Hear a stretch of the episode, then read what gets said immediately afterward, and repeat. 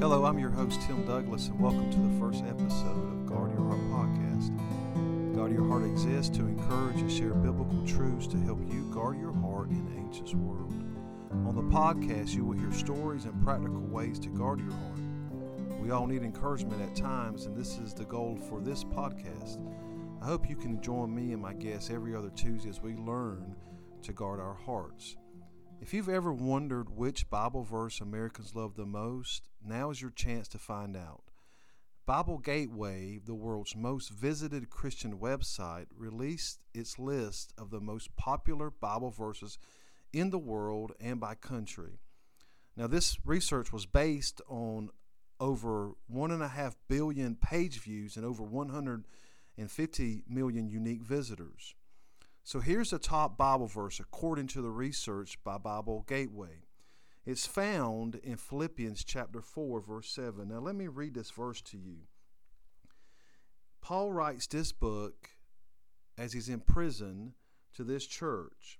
And here's what he says in Philippians chapter 4, verse 7, which has come to be one of Americans' most loved verses based on the research, research by Bible Gateway. And here's what it says and the peace of God, which surpasses all understanding, will guard your hearts and minds through Christ Jesus. Now, that is really interesting for us during, especially during this time of the COVID 19 virus. And there's so many folks that are anxious and concerned about different things. But for some time now, the most famous or most popular verse loved by Americans is in Philippians 4 7 to guard our hearts. The peace of God, which surpasses all understanding, will guard your hearts and minds through Christ. And that really speaks volumes to me because I understand personally how difficult it is at times for us to guard our own hearts.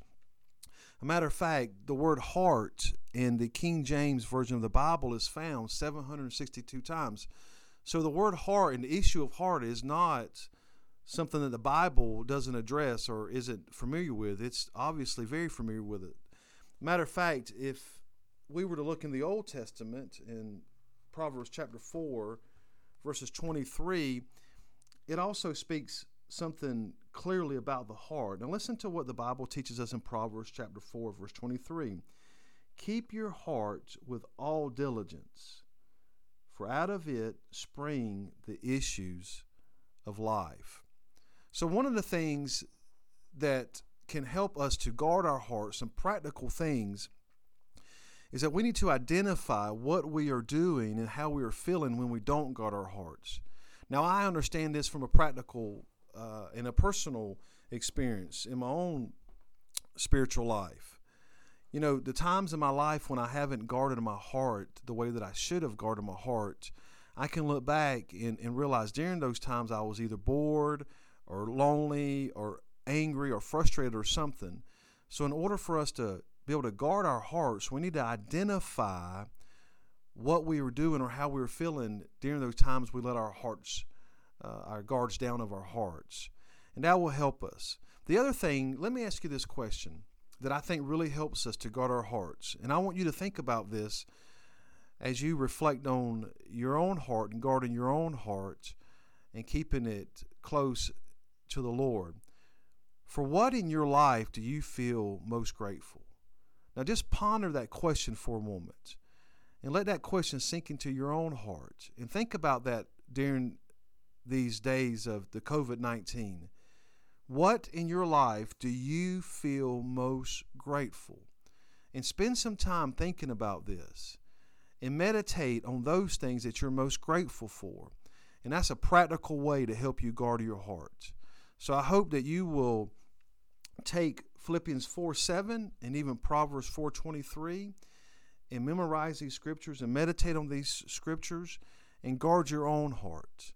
Because in this life, we have so much to be thankful for, and so much to be grateful for. We are blessed people. I pray that God will encourage your heart. God bless you as you continue to guard your heart and trust the Lord to help you accomplish that. Thanks for joining me, and, and I hope that you'll be able to start joining us every other Tuesday as we look for ways to guard our hearts in this ancient world. God bless.